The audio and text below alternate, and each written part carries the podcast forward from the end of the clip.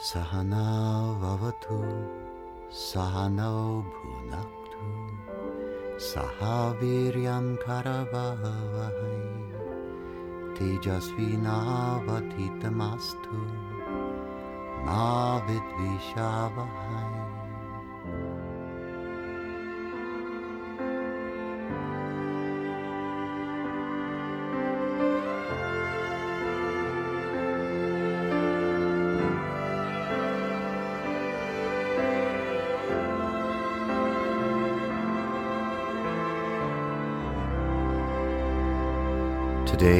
are going to open the subject of creation, maintenance, and destruction. These three, the triumvirate of qualities, are the qualities of the evolutionary process itself. When I say the evolutionary process, I want to recall something of our definition of that. Evolution means progressive change, change that occurs in a way that causes progression. Progression from less sophisticated states to more sophisticated states, always moving in the direction of greater elegance.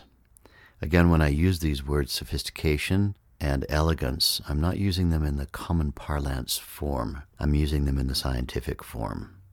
Something that is sophisticated may have a tremendous amount of complexity in it. Consider for a moment a Swiss wristwatch, which has perhaps hundreds of moving parts in it, all of them working perfectly together in a integrated function that produces an outcome that is highly desirable. We can say that it's complex. It's not complicated, but it's complex. Complex, integrated complexity yielding a highly desirable outcome we're going to use, in my terminology at least, the word sophistication to describe this. And so we see in nature, and I just used an example of a human invention, but in nature we see a tremendous amount of sophistication in the way in which the processes of evolution find their path. Sophistication. So then we have an ideal of progressive change progressive change. Progressive change means evolution, which in fact is all that's ever happening. The question is, can you see it or not? To what extent can you see it? That progressive change is actually all that's happening. And so let's take a baseline and then work from there. Creation. In the Vedic language, the word for creation, operator, is personified in a being that is celebrated as Brahma. Brahma, B R A H M A. We don't need to use these Sanskrit words, but I'd like to allude to them just briefly to give us some kind of context. The Brahma event, the Brahma consciousness phenomenon.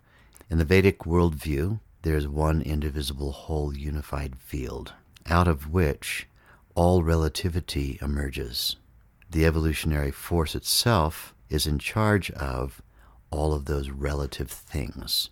The absolute field is one indivisible and whole and unmanifest. It doesn't change. It has within it all potential qualities, but it itself is quality free. It has one aspect to it to which we can all relate, and that is consciousness. It is consciousness experiencing itself as consciousness. Being is another word that's used for this. The absolute condition. Then, this absolute condition, there's no movement. The absolute condition breaks its symmetry and, while retaining the integrity of its absolute nature, allows manifestation to occur. Manifestation begins with creation operator function. Something new is created, something comes out of the field of being. When being becomes, then being is moving into action. When existence, pure being, becomes conscious, then isness, which is pure existence, has become amness. I am. Amness when existence becomes conscious, when isness becomes amness, then the potential of pure intelligence becomes intelligent. That is to say, it starts to become applied. Creation operator can be seen as the first quality that emerges through the process of manifestation. There is another view which we're going to loop back later and return to, which is that this is the destruction of the Absolute as the one indivisible whole. That is to say, the one indivisible whole maintains its integrity, but coming out from it, issuing forth from it, comes relativity. So destruction operator is also there. And likewise, we'll loop back to this point later. Maintenance operator also is there. A creation operator. The creation operator function is that function that brings about innovation, inventiveness, pure creativity, which could mean also the discovery of new connections between existing things. Creativity doesn't always mean the making of something absolutely fresh and new, the innovation of something new, although frequently that is what creation operator function involves. It may mean the discovery of new relationships between already existing points, a little bit akin to the way that we say, quote unquote, connecting the dots. Making connections which one hadn't yet made is also creativity, innovation, inventiveness. And so the creation operator function is that function that breaks the symmetry of the one indivisible wholeness and causes flow to begin. For evolution to be evolutionary, things have to pass, and when I say things, I mean forms and phenomena, have to pass a test. And the test would be the test of relevance. Relevance to what? To the evolutionary process of progressive change itself. While change is occurring, certain elements of change are going to have greater longevity in terms of relevance than other aspects of change. Certain aspects of change, like the, if you imagine a rocket taking off into space, there are certain stages of the rocket that burn out and drop away while the main vehicle continues spaceward on its mission. So there are certain elements of change which drop away and no longer have passed the test of relevance. That doesn't mean they were always irrelevant. It means that at a certain point, their relevance has found its expiry date. So, relevance is a very interesting question, relevant to progressive change.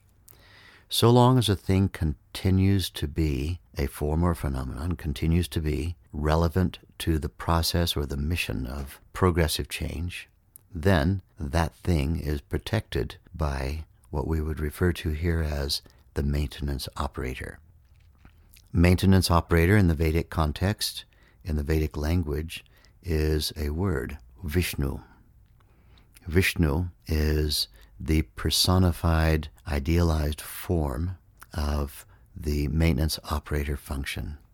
This is a consciousness event which has a name, the Vishnu phenomenon.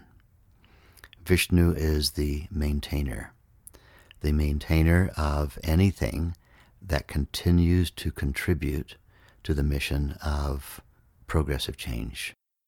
When we examine the Vishnu function, the maintenance operator function, we're looking at that which maintains and protects, that sustains the existence of any form, any phenomenon which continues to be relevant to the process of progressive change. So long as a form or a phenomenon can continue to maintain its relevance with reference to the overall mission of progressive change, then the maintenance operator function is there to sustain that. And so a degree of invincibility is granted to anything that continues to maintain its relevance something that loses its relevance or something whose expiry date, that is to say, the relevance of that thing, has come to a conclusion, then that form or that phenomenon naturally will drop away. And now we come to the subject of the destruction operator. And I always fancy that the word destruction is probably a little dramatic, really, for what we're about to discuss. Because destruction has that concept about it of something being destroyed, like somebody getting angry and destroying a thing. And in fact, this is not anything like that. This is the gentle process of the disintegration of anything, any form, any phenomenon that has lost its relevance. If we'd like to have some examples of this, think of the natural processes of the exfoliation of one's skin. Our surface layer of skin, I'm not a, a, a dermatologist, so for those of you who are, please forgive my making this into a very lay subject. But the surface layer of one's skin, as I understand it, is only able to last something around a month. And at the end of a month, there are enough dead skin cells there that they spontaneously begin to, and perhaps continuously, exfoliate from the body. We, as it were, leave a trail of skin everywhere we go. Not a very nice thought. Fortunately, we can't see much of that. Or we can go to a salon and, in a matter of an hour or so, have an exfoliation of a month's worth of dead skin in one sitting. This exfoliation phenomenon is a very good way of thinking of the destruction operator. Destruction operator has in the Vedic language the name Shiva. Shiva is the name of the personification of that phenomenology of destruction operator. So, destruction operator then, when it's done its job of removing that which has become irrelevant, gives rise to Brahma, the creation operator, which then those new innovations and connections are allowed to persist and with the degree of as so long as relevance is present protected by Vishnu maintenance operator function and so long as a thing continues to be relevant then that will be protected when that relevance comes to an end we have disintegration of that form or function. Let's look at what we mean as examples of forms and functions. We can think of styles of relating. A style of relating between, say, a parent and a child, a mother and a daughter or son, a father and a daughter or son. There are certain styles of relating that are highly relevant at a certain phase of one's upbringing. But then those styles of relating naturally need to graduate to more sophisticated styles of relating in order for us to have a sophisticated and elegant relationship familially. So we need to look at the changes that occur in our lives and in the world as being subject to these phenomena of creation operator, maintenance operator function, and destruction operator function. Many of the problems in the world have to do with too much attention on maintenance. When we see people who want the world to go back to a time when, perhaps in their childhood or perhaps in their parents' childhoods, when things seemed to them to be simpler, when things seemed to them to be so easily defined, when there were fewer questions asked, when there were fewer answers given, then people may have a tendency to want to maintain a culture or a society at a level that was hooked into something that is decades gone. And that process of change then requires there to be some kind of pain because if you don't let go of the way things once were and keep your attention on that which is coming, if we don't put our attention on innovation, on creation, on inventiveness, on expansion in that area of that which is the ever repeating known, embracing enthusiastically the unknown, then we commit the grievous offense of holding on to things that are no longer relevant. And when we hold on to things that are no longer relevant, first of all, it's a futile act, and the futility of it will be borne out as the disintegration or destruction operator function moves in. and there's going to be pain. Pain, in many ways, is the product of having held on for too long to some form or phenomenon, something that no longer is relevant. So it could be a style of relating, it could be an idea of the way things should be socially, it could be any kind of holding on. And so when we hold on for too long, then the extremity with which the destruction operator has to move in and really make a fuss about things to force the letting go is greater, and that is the experience of pain.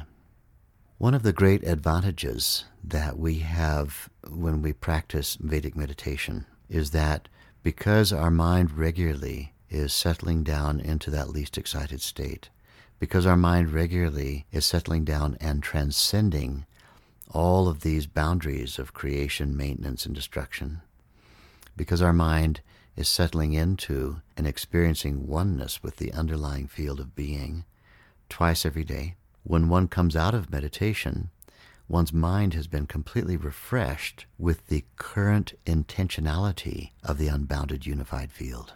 The unbounded unified field coming into manifestation is changing at every moment the way in which it wants to bring about evolution. The path of least resistance to evolution could be a path that is circuitous. It may change minute by minute. What is the evolutionary behavior in the morning, in springtime? What is the most evolutionary behavior, let's say, in the afternoon, sometime in autumn? What is the most evolutionary behavior at 7,000 feet elevation in the mountains? What is the most evolutionary behavior at different times at sea level? What is the most evolutionary behavior in equatorial Africa? What is the most evolutionary human behavior in the Arctic? Obviously, the answers to all these questions are different answers because our interaction with the laws of nature requires of us adaptability and a capability to have fresh reckoning about what the right thing to do is. So many times in human culture, we've attempted to freeze frame the way things should be. You should always do this, you should never do that. These things have all come out of the way that people have experienced interacting with the laws of nature at different elevations, at different climactic conditions, in different geographic conditions. And then you see that something works, and it seems to be human nature to write it down and be sure that everybody, for all time, follows these rules very specifically. And that to depart from these rules, let's even make them more axiomatic and call them laws, is to quote unquote sin and to make the intelligence of the universe angry.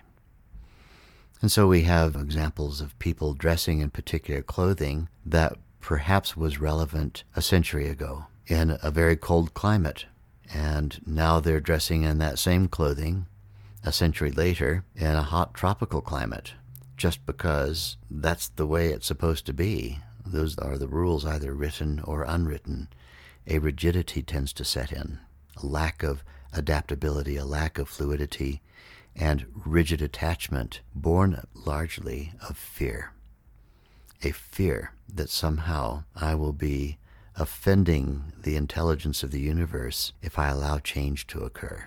In fact, the Vedic worldview is that the intelligence of the universe is the greatest instigator of change and the greatest proponent of change.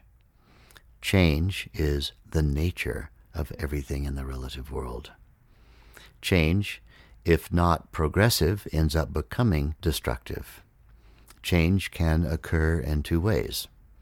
If we attempt not to change, then decay will set in and that in itself is change. If we wish to harness the power of change, we need to realize that there's a way of harnessing that creative aspect of change. Change, by its own nature, tends to be progressive.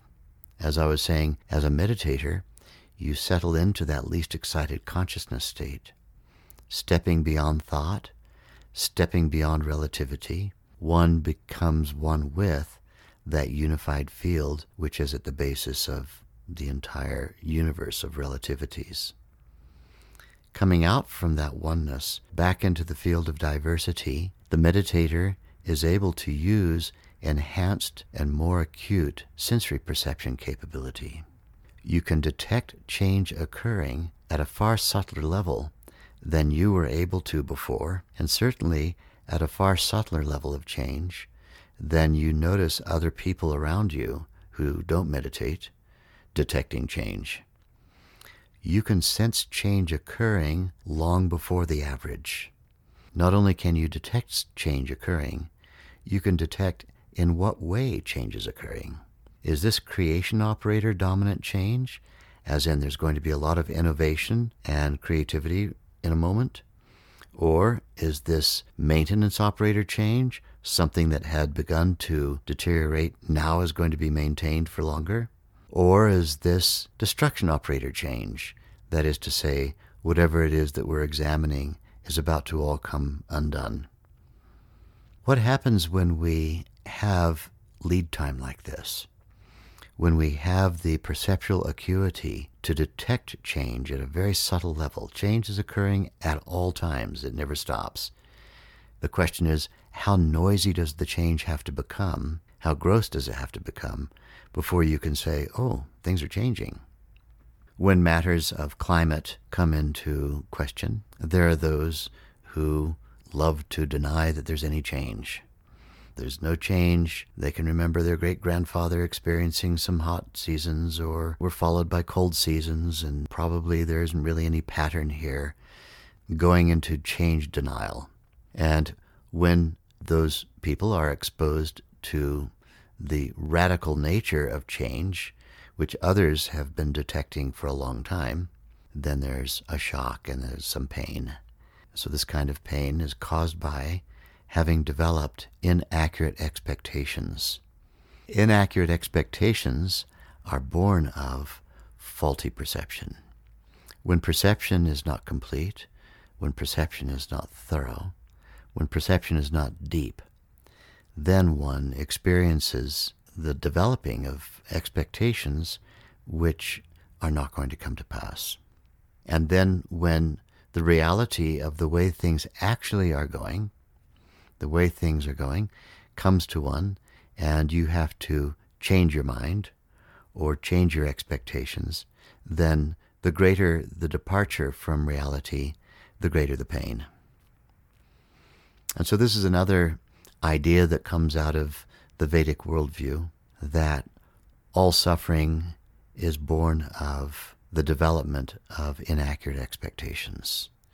I'm suffering, I'm suffering because somebody did something that I can't believe they did it. Well, the reason why you couldn't believe they did it was because perhaps they were doing it in plain view long before you ever noticed. But you developed an expectation that they were not going to do anything like that though all the symptoms of it might have been detectable by you had you had sufficiently acute sensory perception. So, having acute sensory perception is one of the gifts of the regular daily practice of Vedic meditation. And the product of that heightened sensory perception is that one can detect change occurring at a very subtle level far before the average level of perception allows one to detect change. Also, you can detect the character of change. What all this means is that you can adjust your expectations accordingly. Your expectations about what's going on, what's going to happen, what's going to continue happening tend to become more and more and more accurate as your practice of meditation progresses. And what that means is the number of times that you're grossly surprised by things becomes fewer and fewer. When we have fewer and fewer gross surprises, then we have fewer and fewer stress reactions. A stress reaction is a reaction born of demands of the environment exceeding our capability to adapt in the moment. The environment presents to us a reality that we didn't expect a sudden loud noise, a change of behavior of someone, a political change, a climatic change.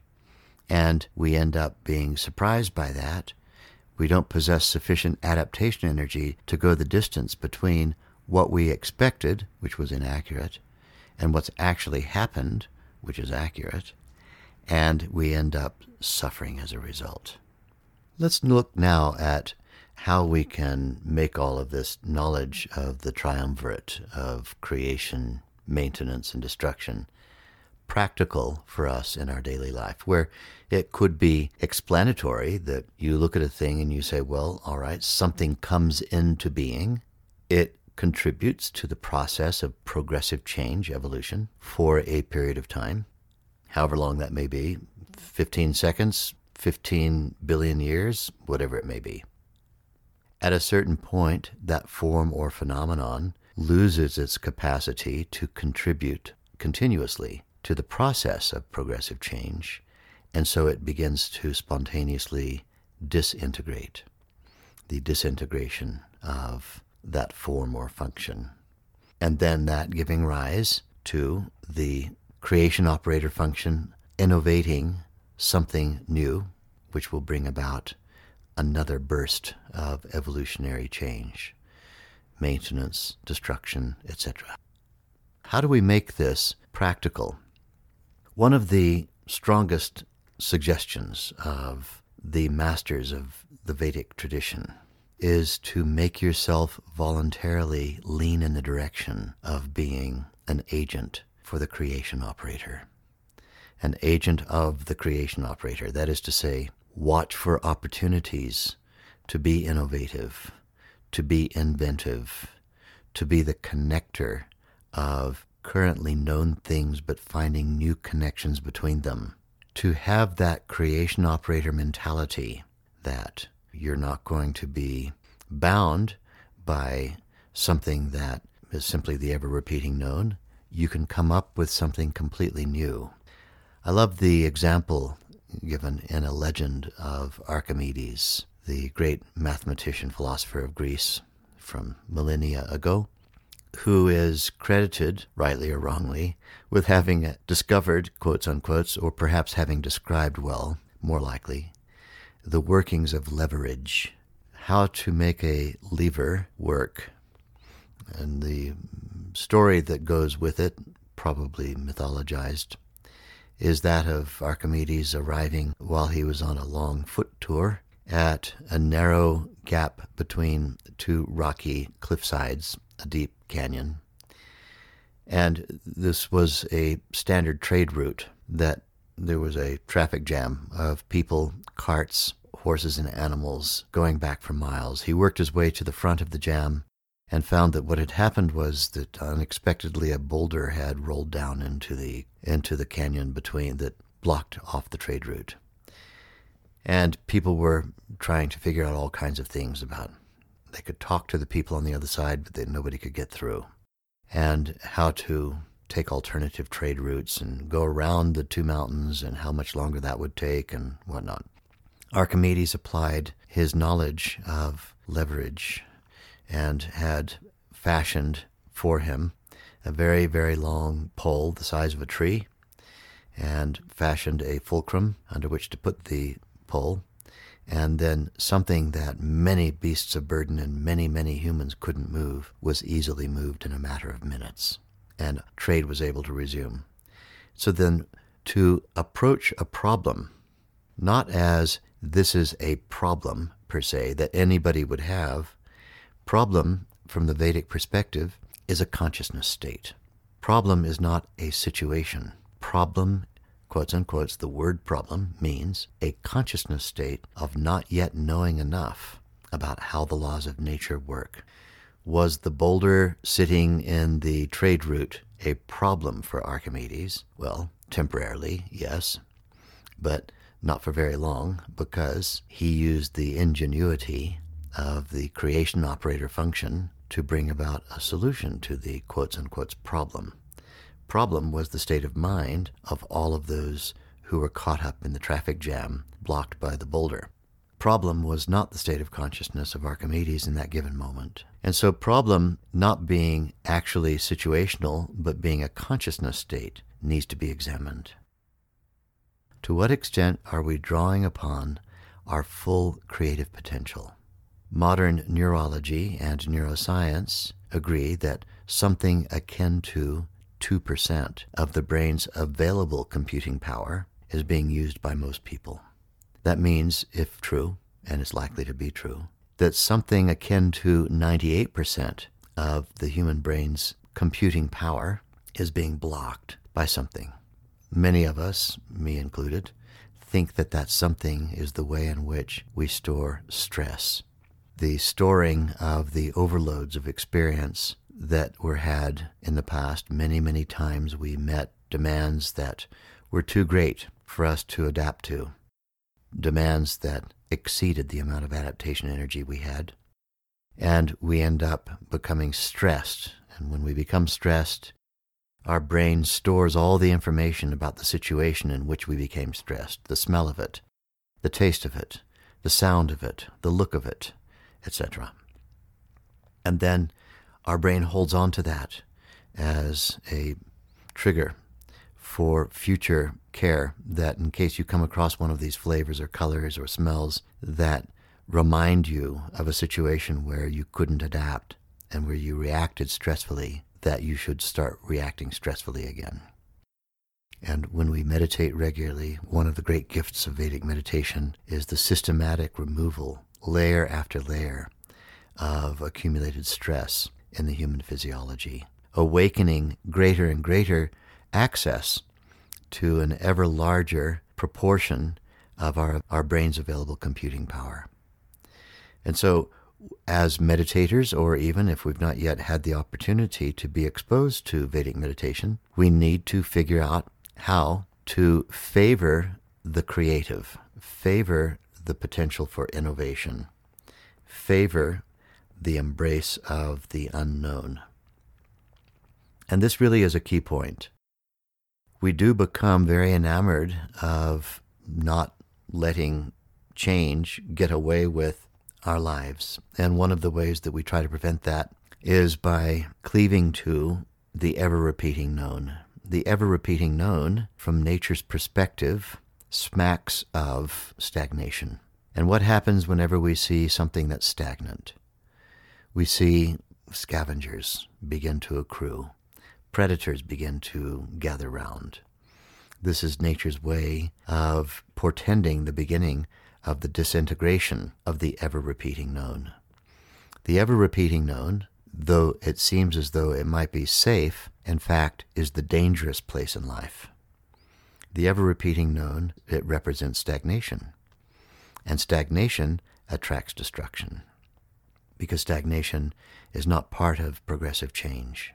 And so, what do we do? Well, one of the bits of advice of a rishi, a seer of the Vedic tradition, would be to embrace as much as possible, embrace the unknown with enthusiasm.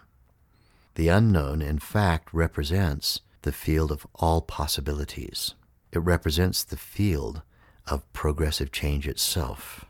The ever repeating known, that is, that which we know already, represents the field of stagnation.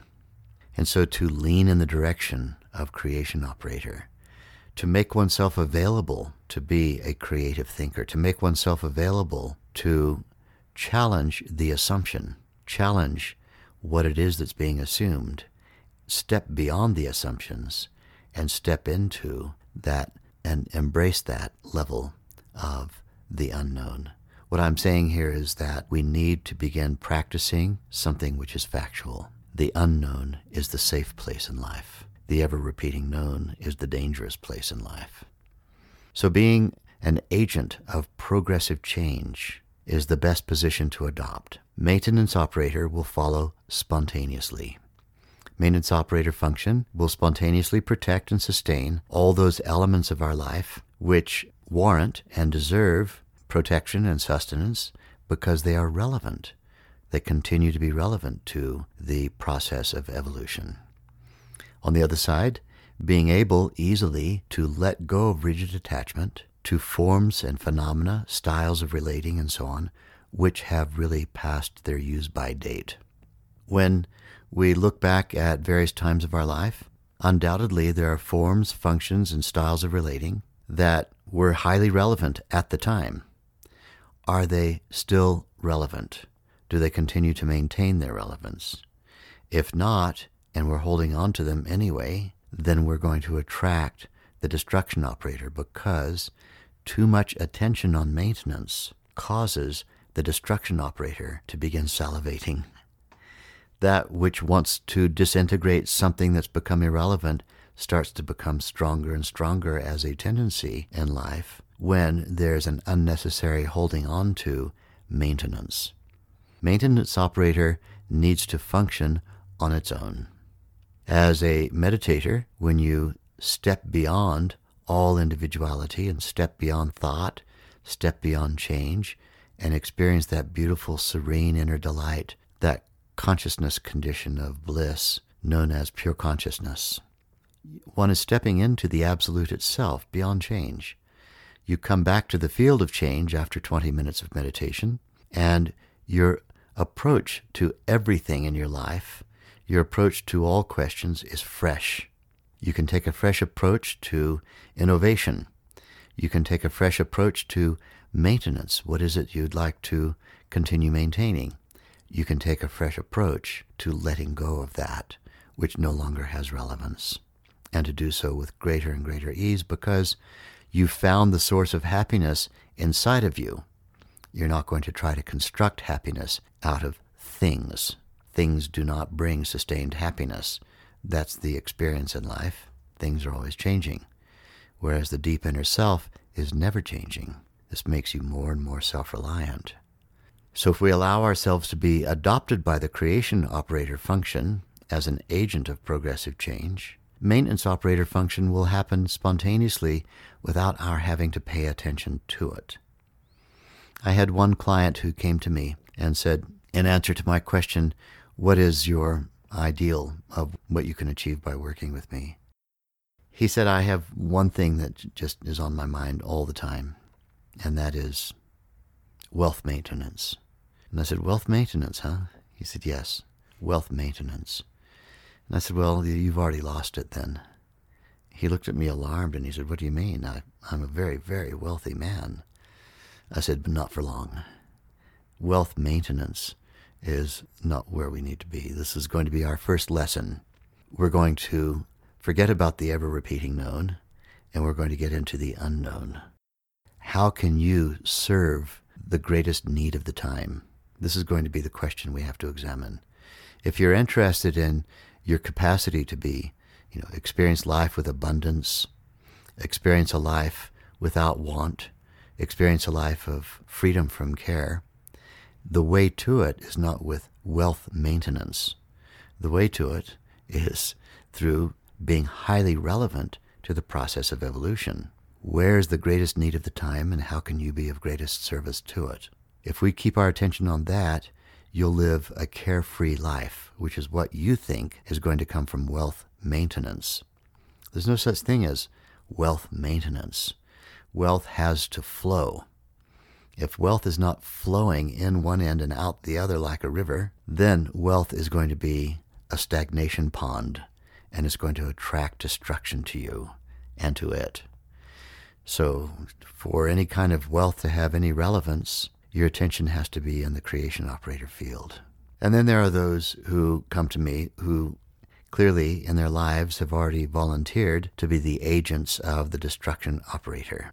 People ask me frequently, what about well known people, and I'm sure there are very many who are not so well known, who represent destruction, who represent, in some cases, Holocaust, who represent gross negativity, and who seem to have a degree of invulnerability. They seem to have and possess a kind of support from the laws of nature, perhaps could even survive beyond an assassination attempt and so on, and yet continue to go on being destruction operators. And my answer is very simple. These are people who have volunteered to be destruction op- operators. When you volunteer to become a means, an agent, whereby the destruction operator performs its function, then you're going to have a kind of support of nature for a while. One of the fundamental laws of nature here is that a destroyer always will be destroyed. A maintainer will be maintained. A creator will be created. If we don't wish to be part of the destruction or a product of the destruction that we wreak on others, then we shouldn't volunteer to be a destruction operator. We need to volunteer to be a creation operator. That really is the way in which anything that has great longevity continues to enjoy it. Great longevity does not come from emphasis on destruction, no. Great longevity does not come from emphasis on maintaining, no. Great longevity of form and function comes from emphasis on the high relevance in the creation operator arena. And so being able to continuously contribute to the world's group effort of evolution is a secret of longevity. You can transcend all of the odds about relevant longevity by simply leaning in the direction of the creation operator function. Destruction operator will do its own work and find its own volunteers. You don't need to volunteer for it. You don't need to volunteer to be the means whereby disintegration and destruction occurs. When disintegration and destruction are occurring, they're occurring because it is, in fact, the need of the time. There has been a complacency. Generally speaking, we see socially large scale destruction operator function as a consequence of complacency. Complacency means ignoring the process of change. Change is occurring, change is occurring, change is occurring. You ignore, you ignore, you ignore. You develop inaccurate expectations more and more, and you continue ignoring. And the uh, evidence of fantastic change occurring by fantastic, I mean large scale change occurring, is growing and growing day by day, but you continue to ignore and ignore and ignore. This is practicing ignorance, as I've said elsewhere. Ignorance is not being uninformed. Ignorance is a practice. It involves you actively ignoring what you're progressively becoming more and more aware of. You continue to become more aware of it, you continue to ignore it. And as you continue to practice your ignorance, ignorance, then eventually you will be adopted, either targeted by or adopted by the destruction operator. And none of that really is the best kind of telling of a story. If you wish for your life to be a fabulous story, be adopted by the creation operator function. Maintenance operator, we don't really need to attend to. That just works on its own spontaneously. Anything that you need to maintain, anything that continues to be relevant to evolution, you'll spontaneously feel attracted to maintaining it. And anything that needs to go, you'll lose your attachment to it and you'll let it go. And like that, we operate in those two realms creation operator dominant and maintenance operator secondary, and let the destruction operator get on with its own business. We don't have to attend to that. Just as we don't have to be too concerned about our processes of elimination of waste in the body and so on. People who become obsessed with waste elimination, generally speaking, the obsession itself makes their food indigestible, and their waste elimination becomes an even greater problem. And eventually, if they continue to be rigidly attached to the whole concept of waste elimination, they end up becoming eliminated themselves. And so then to have a life that is in tune with the way that nature functions. Dominant in creation operator, secondary in maintenance operator, and tertiary just implicit without having to even emphasize on it. The disintegration of anything that no longer is relevant will spontaneously occur. And will live a life in ever growing relevance. Ever growing relevance means relevant longevity. It's not always relevant for every form, every function, for every form, every phenomenon, that means every human, to live a long, long time compared to other humans. It may be that your relevant longevity is 30 years. I can think of two famous masters. One was Jesus of Nazareth, who survived to the age of 33, and the other is the famous Shankara, who lived to be slightly more than 30, I think 31 years of age, but who created massive change in the time that they existed on the face of the earth. There are many, many other examples of this. What is your relevant longevity? How long is it relevant for you to continue existing as a form, as a phenomenon? Life is not measured by how many years you manage to stay on the earth in an individuated form. you might be a miserable creature who lived to be 130 and made everybody around you miserable. this is not a life well led. A life well led is a life well led in relevance. You know, and so the longest you can live within your relevance, that is really the whole aim of the Vedic worldview. Not just live a long time, but maximum enjoyment of every aspect of life, a life lived to its fullest. So we have opened up this subject of creation operator, maintenance operator, destruction operator, Brahma, Vishnu, Shiva, as described in the Vedic language of Sanskrit. And this is really just a little taste of a much larger set of discussions to come. But I think we've made a good beginning, and we'll end on that note. Jai Gurudev.